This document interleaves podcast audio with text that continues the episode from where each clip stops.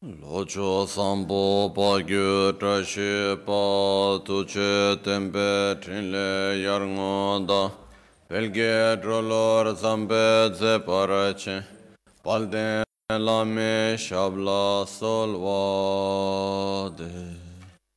Omo a guru vajra dara sumati munisha sane karma उत वरदान्य श्री वर वर्ष मन्य सर्व सिद्धि हूँ ओम गुरु वज्रधर सुमति मुनिश सनेक उत वरदान्य श्री वर वर्ष मन्य सर्व सिद्धि हूँ ओम गुरु वज्रधर सुमति मुनिश सनेक उत वरदान्य श्री वर वर्ष मन्य सर्व सिद्धि हूँ ओम गुरु वज्रधर सुमति मुनिश सने उत वरदान्य श्री वर वर्ष मन्य सर्व सिद्धि ओम गुरु वज्रधर सुमति मुनिश सने उत वरदान्य श्री वर वर्ष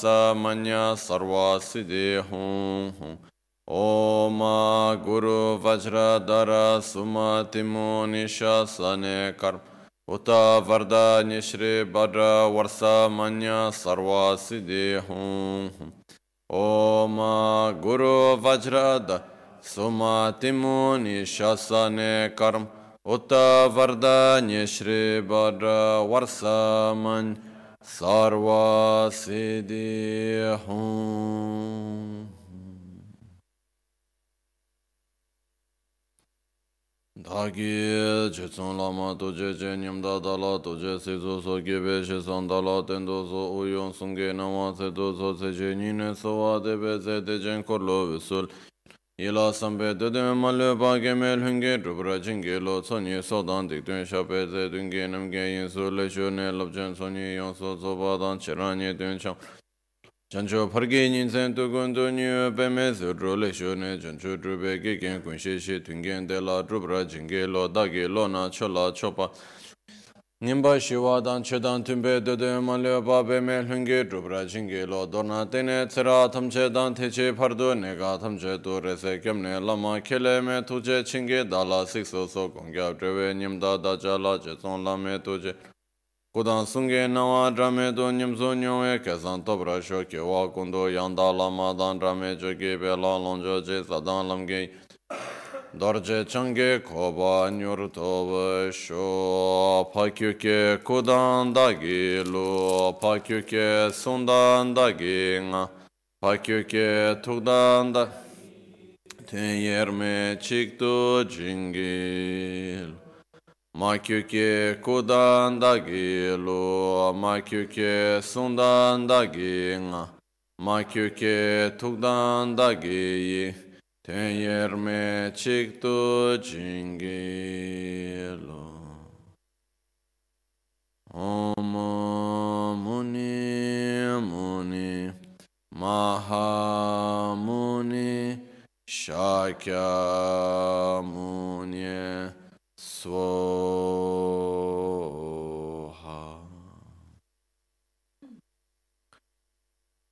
Sāṅgī chadā tsōgī chanām lā janchū pārdu dāni kyabsū chī dāgī chinsū gībē sānām gī trūlā piñchir sāṅgī drūbrā shū Sāṅgī chadā tsōgī chanām lā janchū pārdu dāni kyabsū chī dāgī chinsū gībē sānām gī trūlā piñchir sāṅgī drūbrā shū Sangye chedan tsoge chonam la chancho pardo dani kyapso chi. Dagi jinso gibe sonam gi. Drola pinchire sangye druparasho.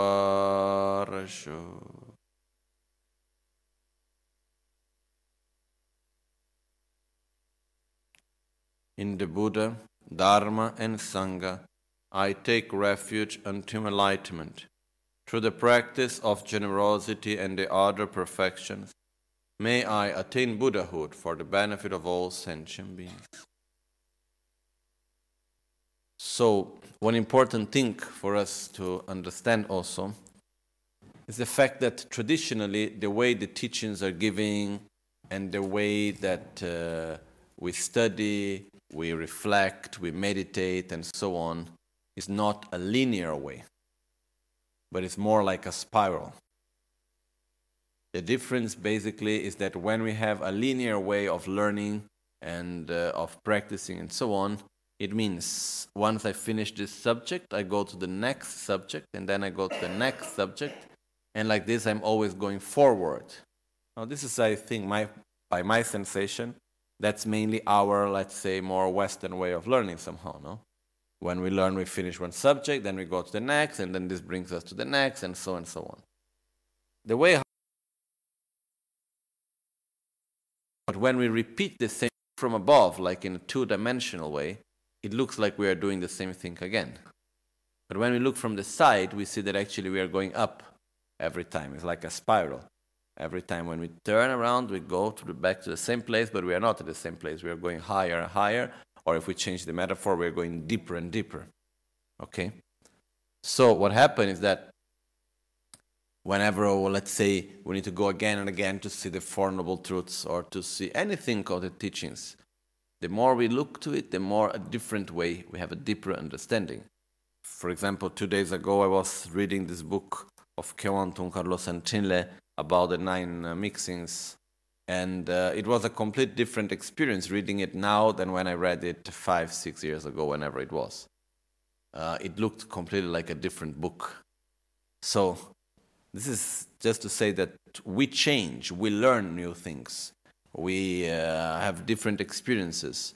So as we transform ourselves and we go again to the same knowledge, to the same understanding, it actually brings us to a different knowledge and a different understanding. It is different, it's not the same thing. Because when the observer changes, the reality that we perceive changes in this way. So because of that reason, with the teachings, we will repeat again and again the same teachings, the same practices, because actually it is not the same from the moment that we are changing and the context is changing and so on and so on, okay? This is also to say that I wanted during these four days to say many things that actually, for example, the five powers of pre pre preparing oneself, the five forces to prepare oneself for death. But uh, we are not able with time to do it and there are other things, but we will have other opportunities to do it again and to go through the same subjects again and again. And by gradually we go deeper and deeper into the understanding and the experience. Okay? It is important for us to understand when we talk about uh, the three transformations and the nine mixings. I wanted to explain these things yesterday, but actually, uh, because we gave much more time to the process of death and we gave more time to also the process of the bardo and rebirth and so on, which I think was also very important to give more time to that. We don't have so much time left today because we have only today to see the nine, the three transformations and the nine mixings. So let's go directly to the point. Otherwise, we can will not be able. We have a lot to see. So the first thing to see is the so-called three transformations. Three transformations in Tibetan is called Kusum Lamkir, and uh, Kusum Lamkir actually it's literally is, it doesn't mean three transformations, okay? Very often we have difficulties in translations because something that is common is that the translator will make more simple for the understanding of the people by making some sort of commented translation. Will add his own interpretation to it, which in a way is very good because it helps people to understand but in a way is also a bit danger because it is the interpretation of the translator, which not necessarily is the correct one. No? And uh, sometimes also some things are translated in a literal way without truly knowing the context and the meaning, and this is also a bit danger. So for example, when we have the prayer of Trichan Rinpoche, there's a mistake, and uh, we have this prayer in many of our sadhanas. It's a mistake that I saw not so long ago, in which it's written, uh, the holder of the throne of the north, or the northern throne, to Trichan Rinpoche prayer, Trichan Rinpoche previous life. And I was reading this translation, I was saying, that's something strange in it, you know? The holder of the northern throne doesn't fit so well. then I was I, then I was looking with the Tibetan together, and then it became very clear why it was translated like that. It was the translation of Trishan Rinpoche's name, where Tri means throne, and Chang literally means north. So throne north, the, the holder of the throne of the north. Okay? But the problem is that originally this is not a meaning. Actually, when we say in, the, in Tibetan has this particular aspect that the same word written exactly in the same way can change meaning, changing the context in which it is. So where is this name coming from? Trichang doesn't mean the holder of the throne of the north. Trichang, it actually is the short way of the long name Trichan Chupchöpel. Trichan Chupchöpel was the name of the first incarnation of Trichan Rinpoche, official reincarnation of Trichan Rinpoche. That's why it became Trichang. Trichang is the short version of Tri Trichan Chupchöpel. Okay? Tri means throne, which refers to the throne holder, as he was a Ganden Tripa. All those that are Ganden Tripas, which are the holders of the throne of Lama Tsongkhapa, are called Chirimboche. Chirimboche means the precious holder of the throne, throne of Lama Tsongkhapa. So that's where the name Chi is coming from. He was one of the throne holders of the throne of Lama Tsongkhapa. Then, Chanchup Chöpel. Chanchup means enlightenment. Chöpel means to spread the Dharma. So to increase the Dharma. So Chanchup Chöpel the holder of the throne of Lama Tsongkhapa that spreads, uh, that increases the, the Dharma of enlightenment. Okay? So this was the name of Trichan Chupchöpel. So Trichan Chupchöpel become Trichang, but it has nothing to do with north. Okay? If we want somehow to make a short translation, which is actually not fitting, like in this case in the translation, we should write Chichang, which because that's a name. If we want to translate, then we could say the holder of the throne of enlightenment, but still it's not a real precise translation, okay? This is just to show like how sometimes we can have mistakes. There are many cases in which, as was we're making translations, there are mistakes that come out of it because of uh, not really knowing well the context. That's why to make a translation is very important to know, have the knowledge about the subject, especially in a language like Tibetan. You cannot just like, it's like in the beginning when the first translators came to translate lamas coming to the West, the first Tibetans that knew English, they didn't know much Dharma. So, like when the first Noble Truths were translated in the beginning, they would translate or instead of saying the Four Noble Truths, they were saying, oh, there are four things that really exist.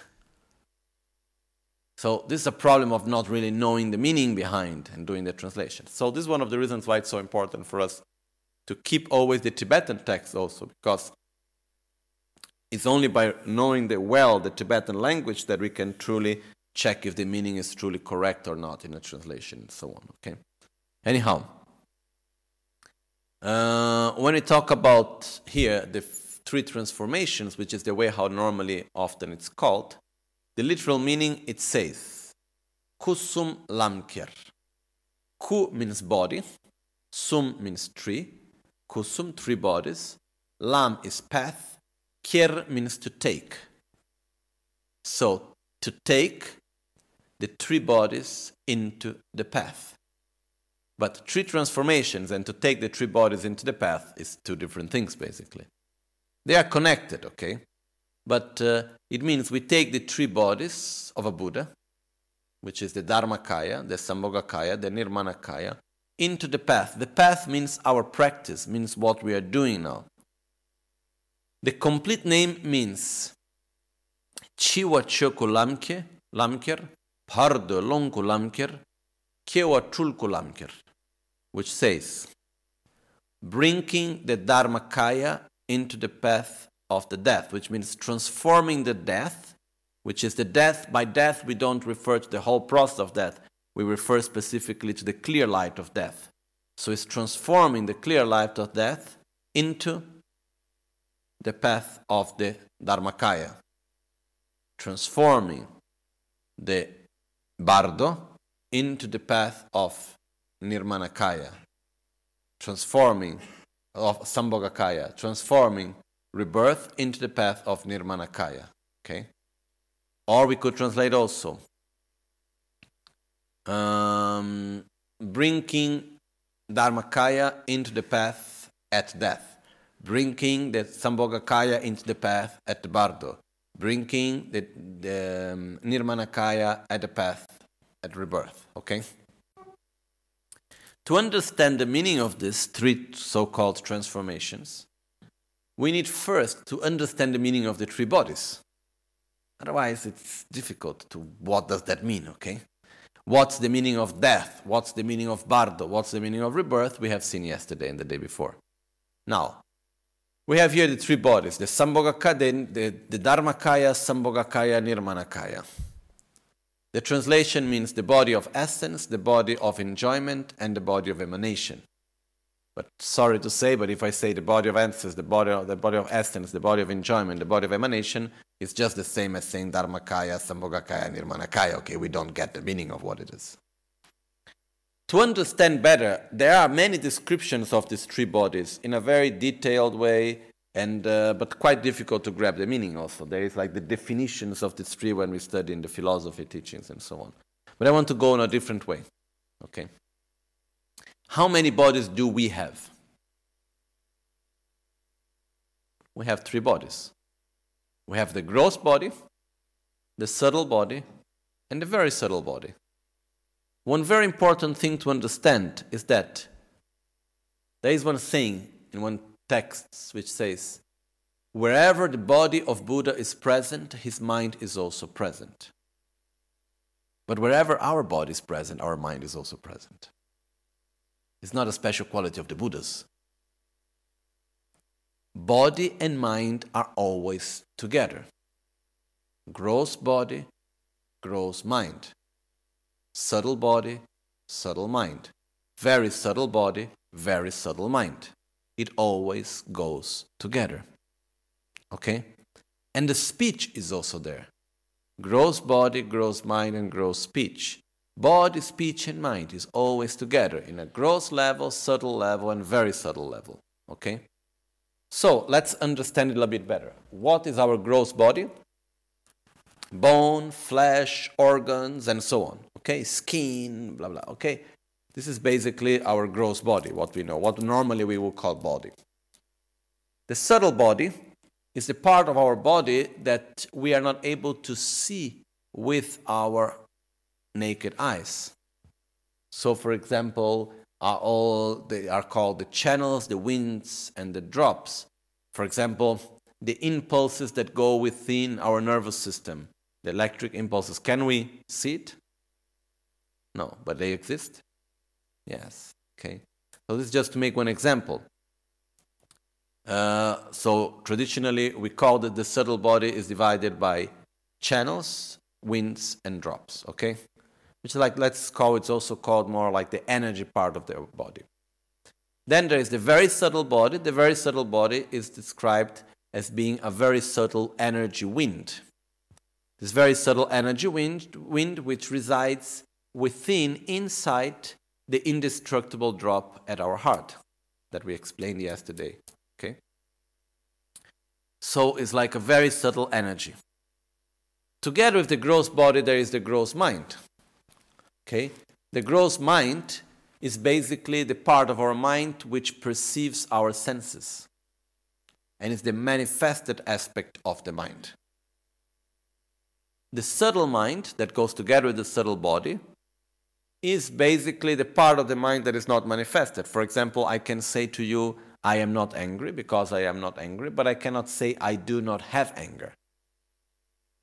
The anger that I have but is not manifested, it's where? In the subtle, body, subtle mind. Okay? The same way I have knowledge, I have experiences, I have love, compassion, I have many things in the subtle mind that are lying down that are not manifested. Some people sometimes ask it, ask me, oh, is the subtle mind the same thing as the unconscious mind? I have no idea. Because what is the unconscious? This is a, we need to, it's a term which is used specifically in one context of psychology and so on, and I have no knowledge enough to say if it's the same or not the same. So I prefer not to use this term. Okay? So, the subconscious, sorry, the subconscious, not the unconscious, the subconscious. What we mean by subconscious, I'm not sure if it's the same as what we mean by subtle mind. Anyhow, the subtle mind are the aspects of our mind which are not manifested. Okay? The third part, with a very subtle mind, are the imprints of our mind. This very subtle mind doesn't have any part of cognitive thinking, there is no emotions, there is no attraction and aversion. The essence of the subtle mind is attraction, aversion, and indifference.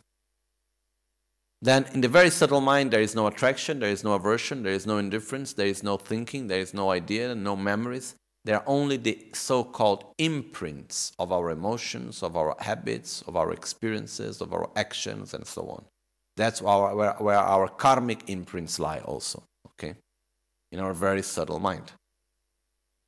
Then we have the gross speech.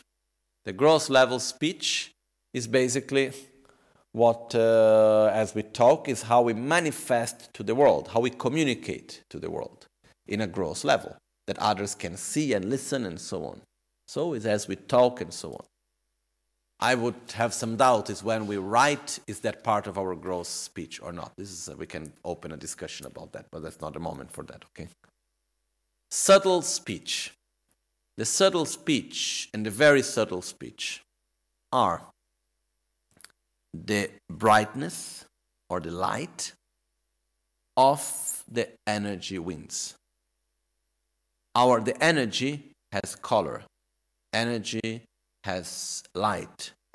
So the light that emanates, in other words, the energy that emanates, the vibration that emanates from the subtle body is the subtle speech the vibration that emanates, the energy that emanates from the very subtle body is the very subtle speech. Okay? Body, speech, and mind always goes together. So, for example, if, and then another important thing, body and mind at all the three levels work as horse and the horse rider. The body is the horse, the mind is the horse rider while the horse rider cannot walk and the horse is blind. So the horse rider cannot go where the horse is not taking him, but at the same time, the horse is not going anywhere that the horse rider is not directing him to go. Okay? So, for instance, if we get a stroke or, or whatever type of illness that blocks some parts of our gross body, our gross mind will be affected by it. We can lose memory, we can lose cognitive power, we can lose many different things by the way how we affect our gross mind. Because the gross mind gives support, the gross body, by how we affect the gross body, because the gross body gives, gives support to the gross mind. Okay? Depending on the substance that we take that affects the gross body, it will affect the gross mind. Okay? Similar to that, depending on the state of the gross subtle body, it will affect the subtle mind, and vice versa. And also the same thing with the very subtle body and very subtle mind. Okay? Now, the Dharmakaya is said to be the body of essence. The Dharmakaya is also said to be the essence of a Buddha, the essence of the mind of a Buddha. So, from my understanding, the Dharmakaya is the very subtle body, speech, and mind in a pure state of a Buddha. Okay? Just remember, whenever we say body, speech, and mind will go together, both in the state as we are now and in the state of a Buddha. Okay? So, the Dharmakaya is the very subtle body. That's why we say we transform the death into the Dharmakaya. Because what is, when in the moment of death, in the moment of clear light, what remains? Is there the gross body? No. Is there the subtle body? Not anymore, also, because we already had the white vision, the red vision, the black vision, the subtle body with the subtle mind is also gone. So, what's the only thing that remains at that moment? The very subtle mind. So, the first transformation means to transform our very subtle mind into the very subtle mind of a Buddha, which means make it pure. Okay, after we will see how, but this is the first transformation. Second level is to transform the bardo into the sambhogakaya. The sambhogakaya, the body of enjoyment, Okay, sorry, one thing I forgot to say. The Dharmakaya is said that it can only be seen by another Buddha. The Dharmakaya of a Buddha can only be seen by other Buddhas. No other, any form of sentient being is able to see the Dharmakaya of a Buddha, which means the very subtle body and mind can only be seen by another Buddha. So, the subtle body and mind, which is called the Sambhogakaya or the body of enjoyment, can only be seen by the bodhisattvas that have already gone out of samsara, that have already realized emptiness. Okay? So the bodhisattvas that have already gone out of samsara, they relate to the Buddhas through their subtle body. Okay? So this means once they have already reached uh, the liberation from samsara, they have already realized uh, emptiness and so on, they themselves don't need to manifest anymore, don't need to use anymore a gross body, and they relate with, with a subtle body with the Buddhas also. Okay?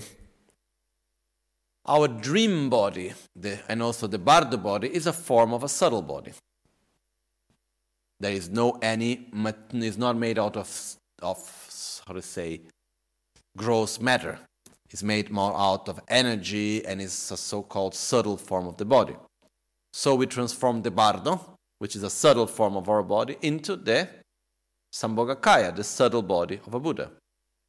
And then there is rebirth. Rebirth is when we take again a gross body. And the Nirmanakaya, the body of emanation, is the body through which the Buddhas manifest in a form that we common beings can actually relate and connect. So, which is the form of a Buddha that we can connect to? Can we see the Dharmakaya of a Buddha? Can we see the very subtle body of a Buddha? No. Can we see the subtle body of a Buddha? No. Can we see the gross body of a Buddha? Yes. So the Buddhas manifest themselves through a gross body out of kindness because they have no more need of having a gross body actually. They could stay only in the very subtle body actually, but they manifest through a gross body in actually to be able to connect with us and for us to be able to see and interact. So the Nirmanakaya is the very the gross body of a Buddha. Okay, making for me this is the best definition actually. There are different definitions that we can go through as we, as I have studied them, and uh, but I think they are more far away and difficult for us to understand. So I think with this is more easy for us to understand, no? Because otherwise we make this connection in which we think, oh, the Dharmakaya, the Sambhogakaya, the Nirmanakaya, we, we learn these difficult words and we make them something very mystical and far away that completely disconnected from our reality. When actually, the Dharmakaya, Sambhogakaya, Nirmanakaya is what we are in a pure state. Okay? If it was not connected with what we are now, it would be impossible to bring it into the path. Okay? So, this is basically the three bodies. Now we'll go to see how the three transformations work. Okay. Um, as we go now to see, okay, we see the three bodies. Mm-hmm. Now we go to see the three transformations there are some basic concepts that we need to understand in order to have a clear understanding about the three transformations. Okay. The first transformation, first thing, the three transformations are subsequent in the sense that we can only have the third transformation if we did the second, we can only have the second if we did the first. Okay? So the transformation of rebirth into the Nirmanakaya will come after the transformation of the Bardo into Sambhogakaya that can only come after the transformation of death into the uh, Dharmakaya. That's why normally the first emphasis that is given is in the transformation of the death into the Dharmakaya. Because when that comes, all the other will come in a quite secure, gradual way. Okay? So, what is the Dharmakaya, first of all? The Dharmakaya is the state of mind of a Buddha. what is the main difference between our mind and the mind of a Buddha? We are ignorant, a Buddha is not. Okay. So, to understand this, the mind of a Buddha is a mind that perceives every phenomena as they truly are, that understands everything in their real true nature. Okay. So uh, to understand that better, we need first to understand how are we functioning now, so that by that we can try to understand better how it's the mind of a Buddha. So we live in a reality that it is interdependent. We live in a reality that is subjective. But even though the reality in which we live is subjective, we perceive this reality as if it was objective. Okay? So reality appears to us as if it was objective, and we grab at it as if it was objective. So, in other words, reality appears to us as if it was of inherent existence, and we grab at it also as if it was of inherent existence. We hold to it as if it was of inherent existence. We relate to it in that manner. For instance, if we take this object here, which we call a singing bowl, how many possibilities lie at this very right moment at this same object? How many things can it be? Countless. Okay? But are we aware of the countless possibilities that lie in each and every phenomenon, including ourselves at every moment, or not? No. We see the object, okay? We choose one possibility, and uh, not only we choose one possibility, we are not only not aware that we chose one possibility, we think that the possibility we chose is the actual reality. So I look at it, I choose one possibility by calling it a singing bowl. It doesn't need necessarily to have a name like the, from the point of view of a, how to say, a verbal name. I attribute to it functions and characteristics. So I give a name to it. And in the moment that I give a name to it, I attribute functions and characteristics to it, I choose one possibility out of countless others. But we're aware of that problem. Not aware that we chose possibility, we think that the possibility we chose is the actual reality, and all the, all the rest is wrong. Okay? So a Buddha is someone that when sees something, let's say, look at this object, can see the singing bowl, but at the same time can see all the other countless, countless possibilities together. I know it's mind blowing. It's difficult for us even to put inside our mind because what happens at our state now, as ignorance, is that we are not able to put two things together, which is the relative reality, in which this is a singing bowl and it has its functions and it works, and the absolute reality, which is that there are countless possibilities together at the same time. That is not a singing bowl by its own characteristics, but it depends on the name that is attributed to it. There are countless possibilities and it lacks inherent existence.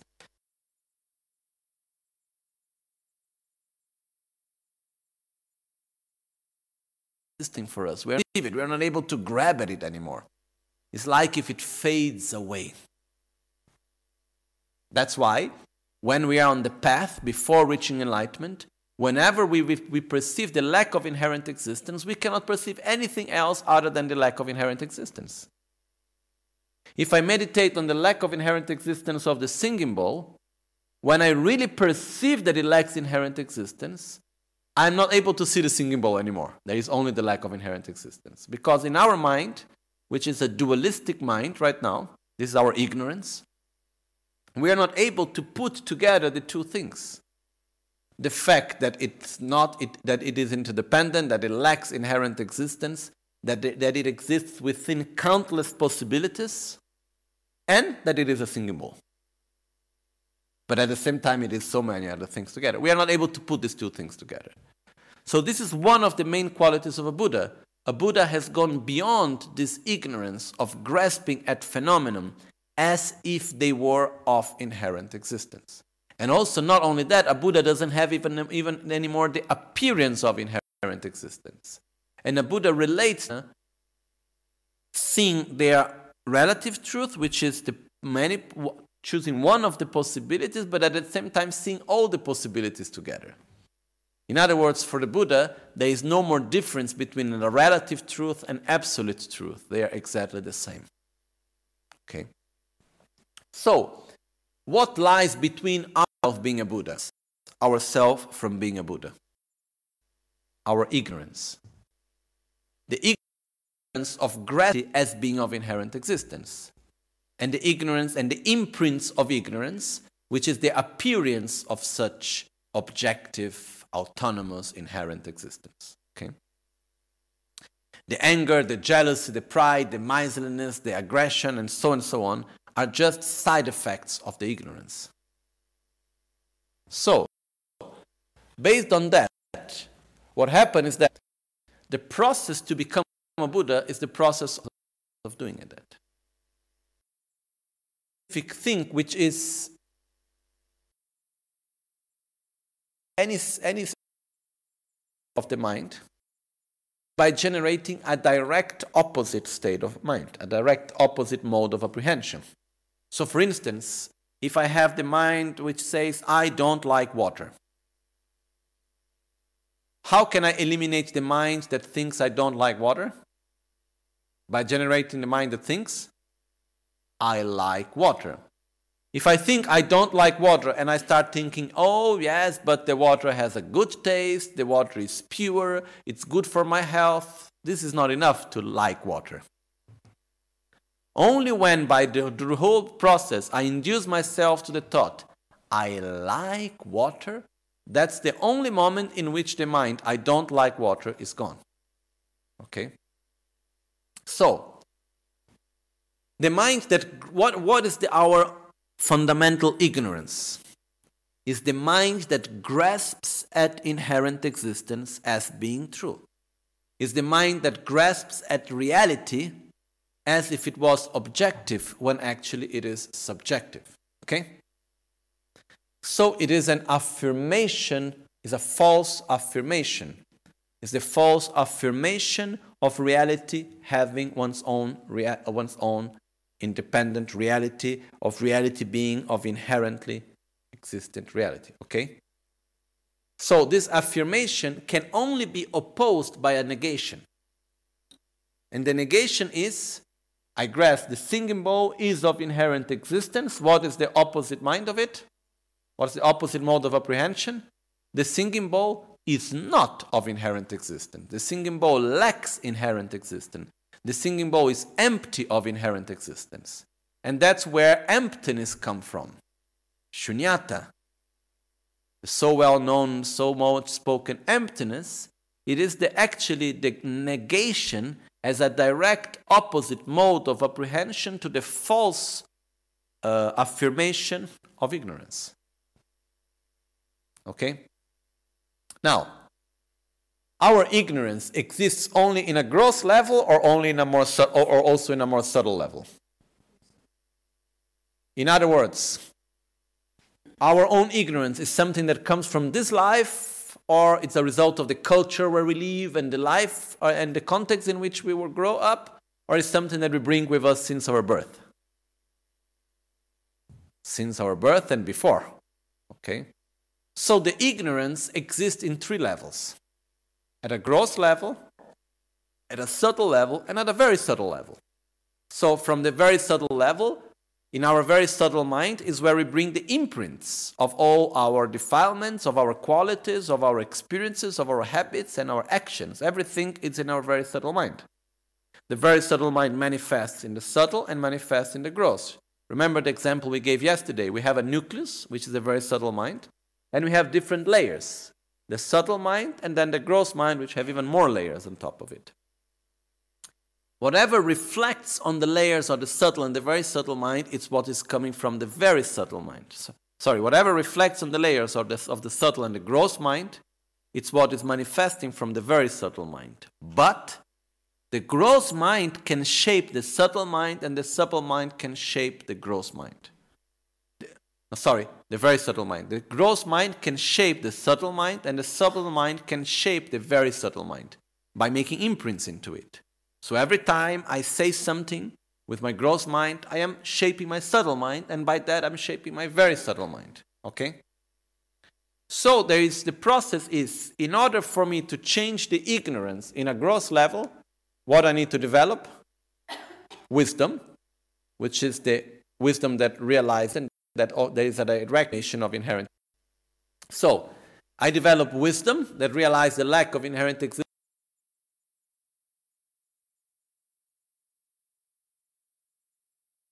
So I need to develop eliminate ignorance at a subtle level, but it is still existing in a very subtle level. So I need to develop wisdom at a very subtle level in order to eliminate the ignorance a very, at a very subtle level. Okay? So, what is the process to do that? First, we need to realize emptiness. We need to understand how phenomena lack inherent existence. But then we need to bring that wisdom from a gross level to a subtle level, and from a subtle level to a very subtle level. Okay? So, in the path of the sutra, this is done in a gradual way, which is by developing again and again wisdom at a gross level, conceptual gross level, it will gradually develop the wisdom at a subtle level and shape the mind at a subtle level. By meditating again and again and again on a subtle level on wisdom, it will gradually shape the mind on a very subtle level. It takes many, many, many lives. It is possible, but it's a very gradual process. Okay? So, um, the imprints of ignorance, even though after getting out of samsara they are still there. Okay? Actually, to eliminate the ignorance on a subtle level, when in, on the path of sutra, it takes one third of the path to eliminate the imprints, which is to change it on a very subtle level, it takes two thirds of the path. In other words, when, when we reach the path of seeing, it's when the ignorance on a subtle level is eliminated, which is the true realization of emptiness, which is getting out of samsara. But then after that, there is the whole path of meditation until one's reached the path of normal learning, which is the whole process actually to eliminate ignorance on a very subtle mind, which is to change to eliminate imprints of ignorance. The imprints of ignorance is the appearance of inherent existence. No more grasping, but there is still the appearance. So, what would be the only possible shortcut? I need to develop wisdom at a very subtle mind state. When can we access our very subtle mind? When we die. So, death is the biggest opportunity of our life. And what is the mechanism of death that we have seen? The very last thought on a gross level directs the mind on a subtle level, and this directs the mind on a very subtle level. So, the direction that the mind follows on a subtle level is the last gross thought and the last and the and the direction that the minds follow on a subtle level is the direction that the mind will take on a on a subtle level is the direction that the mind will take on a very subtle level. In other words, if I die with anger, I will create very strong imprints of anger. Okay? If I die with love, I will create deep imprints of love. And if I die with wisdom, I will make deep, strong imprints of wisdom. Okay? So, this is the mechanism. Okay? The question is how to do it. Okay? So, the mechanism, the logic behind Tantra, and this is the, this is the beauty of Tantra for me, the beauty of the Vajrayana path, is that it uses the natural thing of our aspect. It uses the body, it uses the natural process of our life, of our death, bardo, rebirth, and so on, as a tool for our own enlightenment. That's why it's called the quick path to enlightenment. Because there is this shortcut. It's a very small, in many possibilities, it's a very small passage. but it is possible.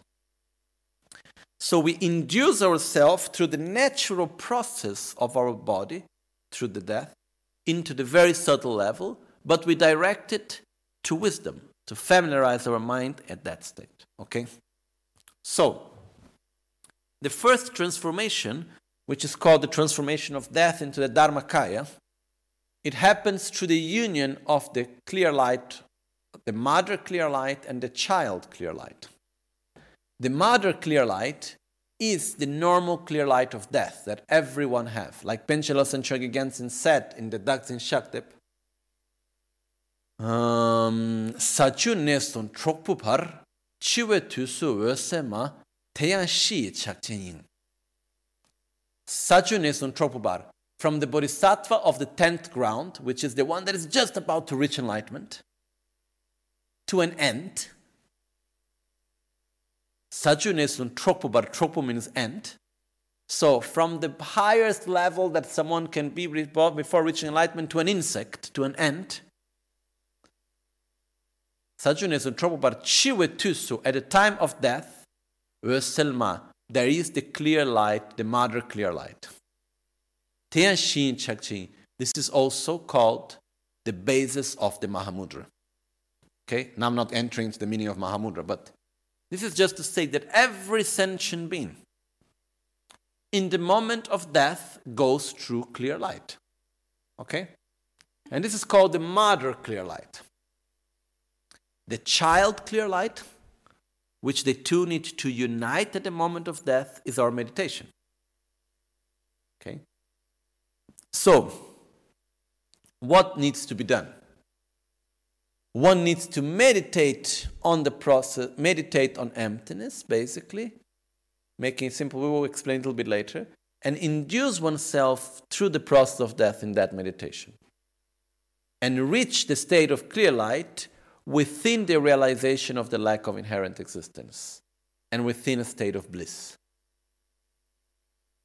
So this is, and once we stay on that state, which is the meditation of clear light, this will familiarize the mind on a very subtle level, and by that eliminate suffering at a very subtle level. Eliminate, and that reach enlightenment. That's why it becomes the Dharmakaya. Okay. Now, what is happening in the Vajrayana path here is the use of the natural processes of our body and mind for our own path to enlightenment. That's why we say transform death into the Dharmakaya. We use the process of death to reach the Dharmakaya. Okay, that's the ultimate meaning of it. So, there are other moments during our lifetime also when our mind enters into more subtle levels. The strongest moment of all is the moment of death. But there are some other similar moments which we can also use during our lifetime. One moment is the moment of death. That's the most strong, deepest, that's the best opportunity. Another moment, it is actually the moment of falling asleep, but it is very subtle. It is not so strong, but it's also important. Which means, as when we fall asleep is a moment where our gross mind enters into a more subtle state, the state of mind in which we fall asleep is going to be more how to say, will, will follow a more subtle state, and then this will become more strong in our mind in a subtle level. Then there is when we faint, but we don't faint every day. I have never fainted in my life. And then there is that other way, which is somehow a taboo, but I prefer to talk about things and make them clear, which is the moment of orgasm. The moment of the sexual bliss. There is a specific moment in that where the winds absorb into the central channel. And it is described that at that moment, the person enters into a state in which there is no more, no more perception of the five senses, there is no more uh, conceptual thinking. And uh, at that moment, it is the moment where actually the mind enters into a more subtle level. It is not the very subtle level of death but it's a quite very subtle level which is possible. The stronger is the state of bliss, the more deep the mind goes. Okay?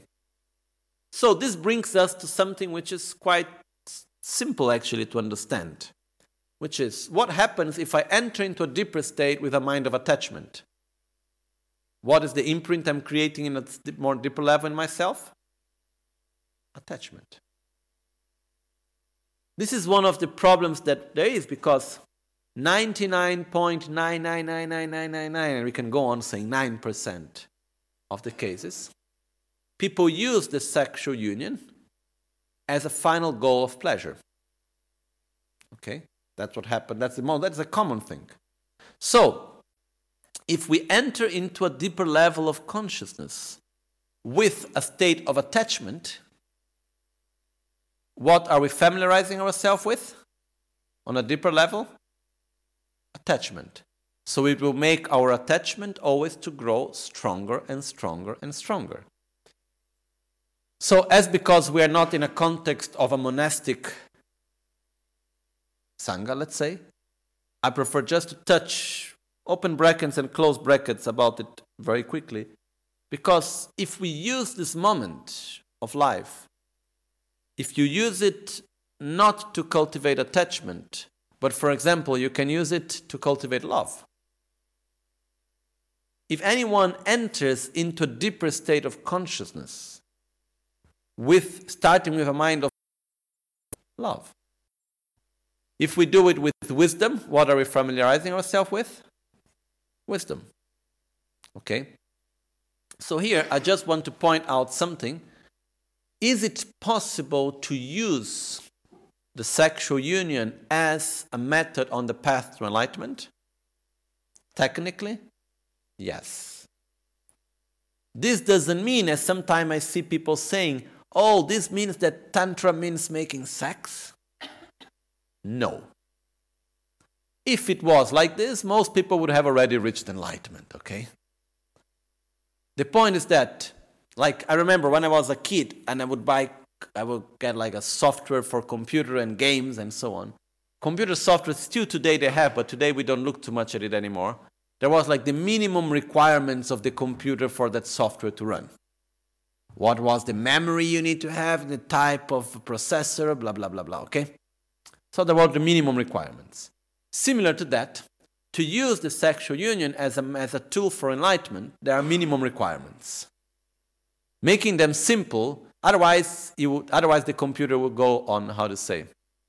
If you try to run the software, the computer will get blocked.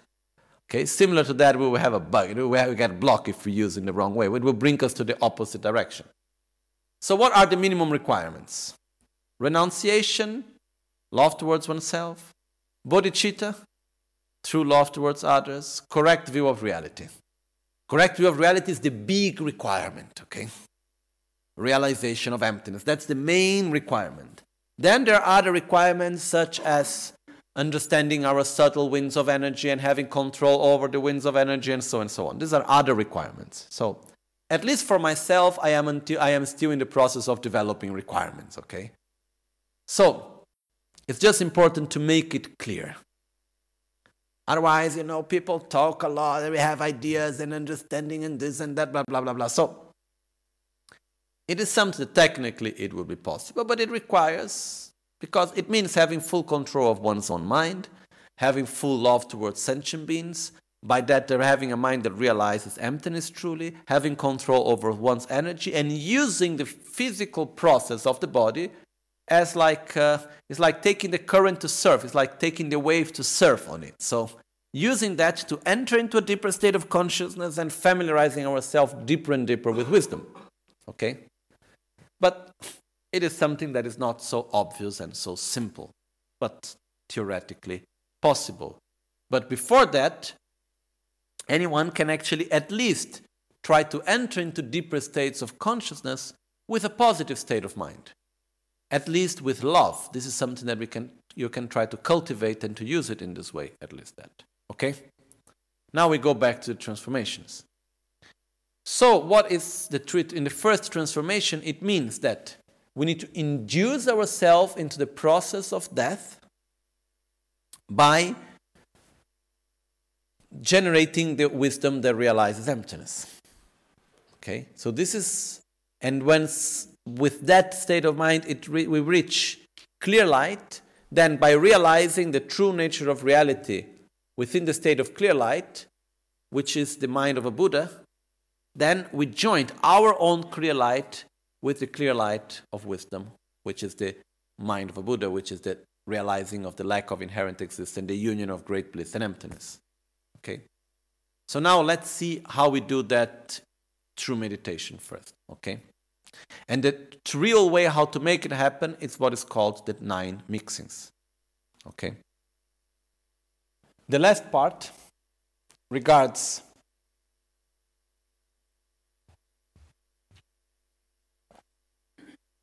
how do we do this process of transforming the death into the Dharmakaya? Okay? Because we understood more or less technically what is the process. And now we need to go through the understanding of what do we need to do in order to induce ourselves through that process. So, there are a few steps important here. First thing is that in order for us to bring our mind at a very subtle level on a state of wisdom, first we need to generate wisdom at a more gross level. So the first step we do through a mantra, which is normally the mantra Om Sobhava Shuddha Sarvadharma Sobhava Shuddhaham. The mantra Om Sobhava Shuddha Sarvadharma Sobhava Shuddhaham, or in some practices is used the mantra Om Shunyata Gana Vajra Sobhava Atma Koham. We will explain now through the mantra Om Sobhava Shuddha Sarvadharma Sobhava Shuddhaham. Om have different meanings such as body, speech and mind, or the three, the three bodies. Om. Swabhava means nature. Om Swabhava Shuddha means pure, like in self-healing Shuddha Shuddha, clean, clear, pure. So Swabhava Shuddha, nature pure. Sarva, all, Dharma, phenomenon. So Om Swabhava Shuddha Sarva Dharma. Om, all phenomena are of a pure nature. Swabhava nature, Shuddha pure, Sarva all, Dharma phenomena. Swabhava, Shuddha, Ahang, which when we recite together becomes Swabhava Shuddhoham. Il Shuddhoham, if we open, become Shuddha Aham. Swabhava, nature, Shuddha, pure, Aham, I am. So the translation of the mantra will be Om, all phenomena are of a pure nature, I am of a pure nature. Soha. Soha uh, so may it be. So, it means all phenomena are of a pure nature. What is the pure nature of all phenomena? All phenomena lack inherent existence. It's like when we talk about something being clean, it's clean of dirt. Nothing can be just clean, it must be clean of something. Something it's pure of what? Of impurities, of dirt. So, what is the dirt of which phenomena are clean? What is the impurity of which phenomena are pure, are free of? All phenomena are of pure nature in the sense that all phenomena are pure from inherent existence. So we could translate, make a commented translation, which would be all phenomena are empty of inherent existence, all phenomena lack inherent existence, and I also lack inherent existence. Normally, the translation is also done like, all phenomena are of a pure nature, and so am I. Okay? So at this moment, we meditate on the fact that all phenomena are empty of inherent existence. Nothing exists as it appears as being of an objective, solid, in, inherent existence. Okay? One important step that actually comes before that is that one specific aspect in Tantra is that in the, in the Vajrayana path in Tantra, we use the state of great bliss in order to realize emptiness. So I think most of you have listened many times the word the union of great bliss and emptiness, union of great bliss and emptiness many times. So the meaning of this union of great bliss and emptiness is not that we need to realize bliss and emptiness and put them together. That's not like that. The right way is that we need to generate bliss within ourselves, and from within a state of bliss, we realize emptiness. That's the union of great bliss and emptiness, in a simple way explaining. It's like when I listen to the sound of the bell. I can listen to the sound with joy or with sadness. So somehow it's like the joy is listening, the sadness is listening. Okay? So, similar to that, we generate a state of bliss, and because the state of bliss, the state of pleasure, is a very powerful state of mind. For example, when we drink water or we drink something that is pleasurable or we eat something, whenever we experience any pleasure, in the moment of the pleasure, that very instant of the pleasure, how is our mind? Is our mind relaxed within the pleasure or we are thinking about many things?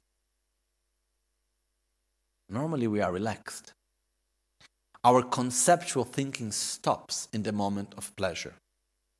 Normally, okay? So what happens is that it's a very, very powerful state of mind, the mind of pleasure, the mind of bliss. So we use this mind as a tool, as a vehicle to realize the lack of inherent existence, the true nature of reality.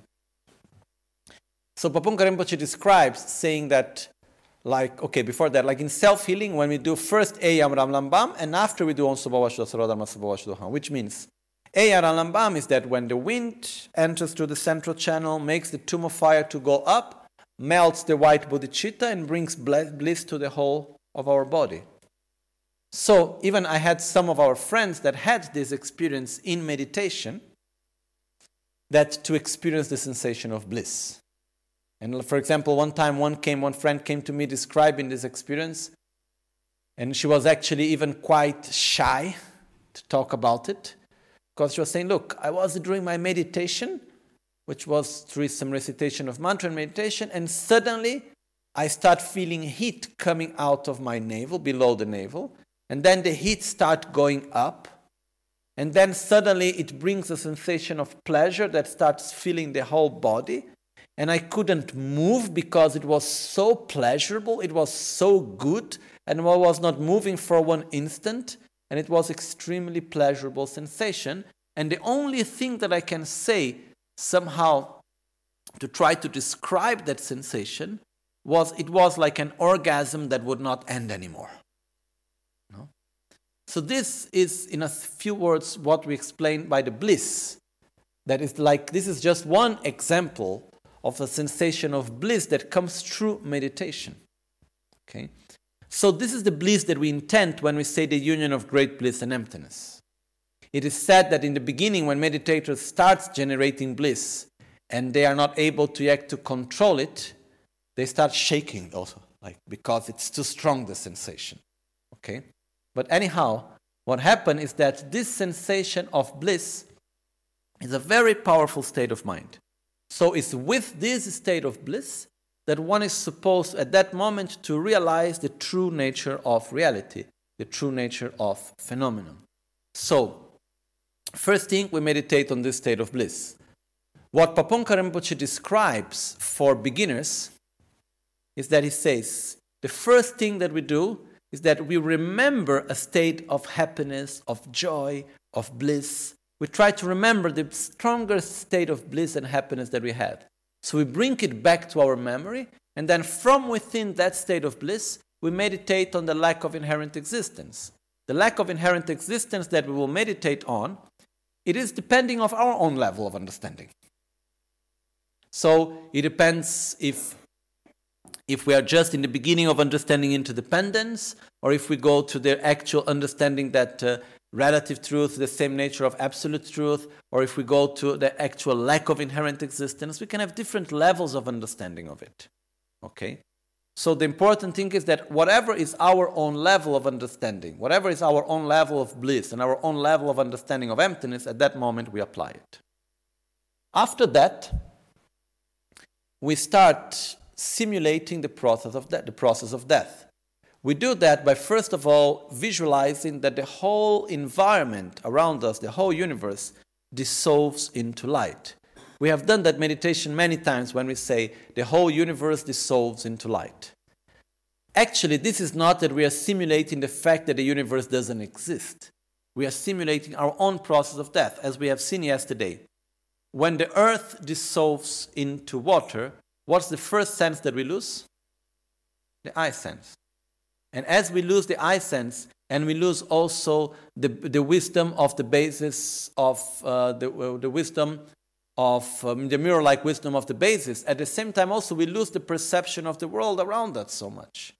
So, this is we simulate it by imagining that everything is dissolving into light. The way how we imagine this dissolution is like if we go to a glass or a mirror in winter and then we do what in Tibetan is called hadap. I would not know exactly how to translate it into English. We just go and we do, no? And then it becomes all um, like misty. And then slowly it fades away. But it fades from the edges to the center. Similar to that, the center is in our heart, and gradually all the whole universe fades in the direction of our heart fading in the direction until everything dissolves into our body. And then also our body gradually dissolves into the direction of the heart, okay?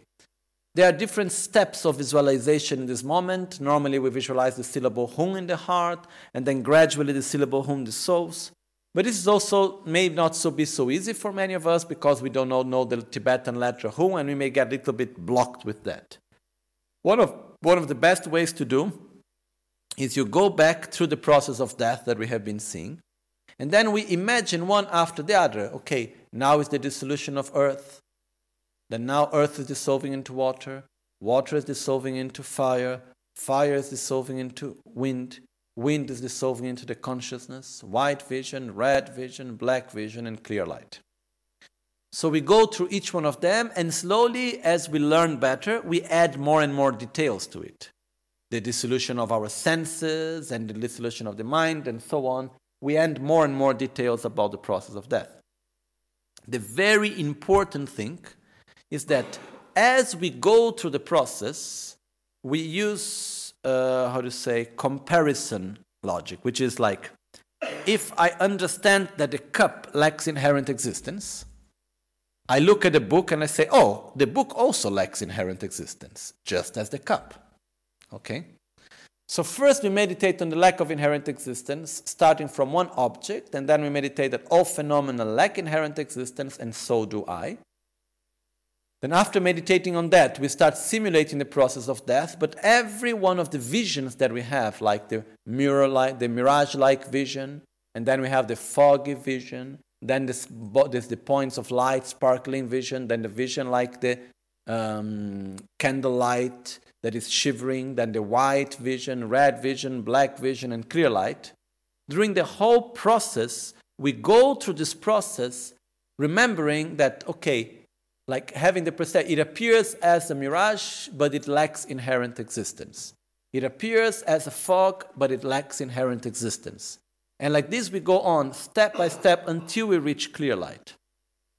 This is when we are simulating the gross mind that gradually dissolves into the subtle mind, but it keeps the same direction. Okay?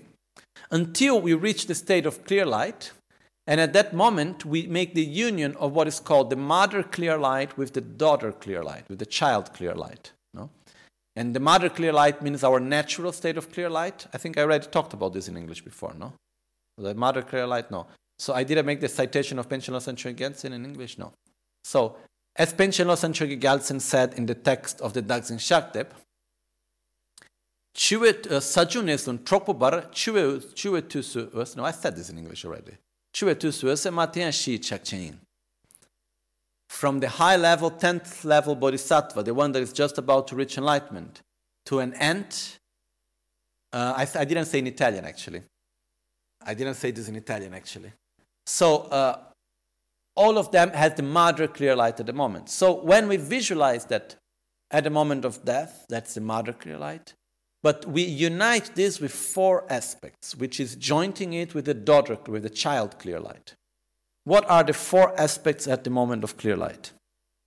We have the appearance, Nawa Tongsang, is the appearance of an infinite emptiness full of light. Because what we are perceiving at that moment is clear light. So there is no any more gross body, no more subtle body. there is only clear light. So there is this infinite emptiness full of light. This infinite emptiness full of light, nawatonsa ngengo rangshing meba, that is perceived as being empty of inherent existence. So it's an infinite emptiness full of light that is empty of inherent existence. How we get to that? Because we started at every step we meditate that is lack of inher- eh, empty of inherent existence. Okay, so we keep that mode of apprehension until the clear light. Third aspect, Yuchen Dewa the observer is great bliss. It's the wisdom of great bliss, which means wherever there is emptiness, there is bliss. Wherever there is bliss, there is emptiness. And the fourth aspect, Chokungagel, the divine pride of the Dharmakaya, which is wherever there is emptiness, there is bliss. Wherever there is bliss, there is emptiness. And wherever there is bliss and emptiness, I am there. I exist and I am, and this is the Dharmakaya. Okay? So, this we are simulating the very subtle mind of a Buddha. Okay? So, this is what we mean to transform the death into the Dharmakaya. And by that, we simulate the state of a Buddha on a very subtle level, in which is the very subtle mind that realizes in a non conceptual way, within great bliss, the lack of inherent existence of oneself and everything else, not making difference between oneself and the rest. Okay? This is in very few words, trying to make in a simple way what is the meaning of the transformation of death into the Dharmakaya. Okay? So, this is a very, very important part of the practice in the Vajrayana Tantric Buddhism. It's like uh, we have this in two, two parts. We have it in the generation stage and the completion stage. Oh, sorry, this I didn't explain in English. The, this, this meditation of the dissolution of transformation of death into Dharmakaya, we have it in two moments of the practice. It's explained in, in it's practiced in the, what is called the generation stage and in the completion stage. The main difference between making the meditation of the transformation of death into Dharmakaya of the generation stage and the completion stage is that the generation stage is where we imagine. We imagine the dissolution of the elements, we imagine the absorption of the winds and the whole process. In the completion stage, it actually happens. Okay? So, in the completion stage, we induce ourselves through the process of the dissolution of the elements until almost reaching clear light and then coming back again. In the generation stage, we imagine the winds absorbing. In the completion stage, the winds actually absorb. Okay? So, this is the main difference in Tantra when we talk about generation stage and completion stage. Okay? Anyhow, uh, I'm very happy that we're able to see this. This is something which is very important in every practice. It's fundamental in self healing, it's fundamental in every aspect of the practice of Tantra. And uh, for me, it's a clear way to understand what do we mean when to say to reach enlightenment quickly. Because we go directly to the very subtle mind and we generate the mind of wisdom to eliminate ignorance within a very subtle state. And that's the only shortcut that exists in this way. Okay? So we'll stop here for now. And then in the afternoon, we will see the transformation of Bardo into Sambhogakaya, rebirth into Nirmanakaya, and then after we will see very briefly the nine mixings. Okay? Jetson la me kotse rapten chi nam kartin le chochur gepa dang lo san tempe sasum gi munsel tatu ne gyurchi Nimo dele tsendele, nime kunyan delek shing, ninsen taktu delek pe, koncho sumge jingi lop, koncho sumge ngodrup tsol, koncho sumge trashisho. At dawn or dusk, at night or midday, may the three jewels grant us their blessings. May they help us to achieve all realizations and sprinkle the path of our lives with various signs of auspiciousness. Oma hun tembala me sangerim boche, kyobala me tamchorim boche, drembala me gendurim, kyamne kuncho sumla chopa Buon appetito!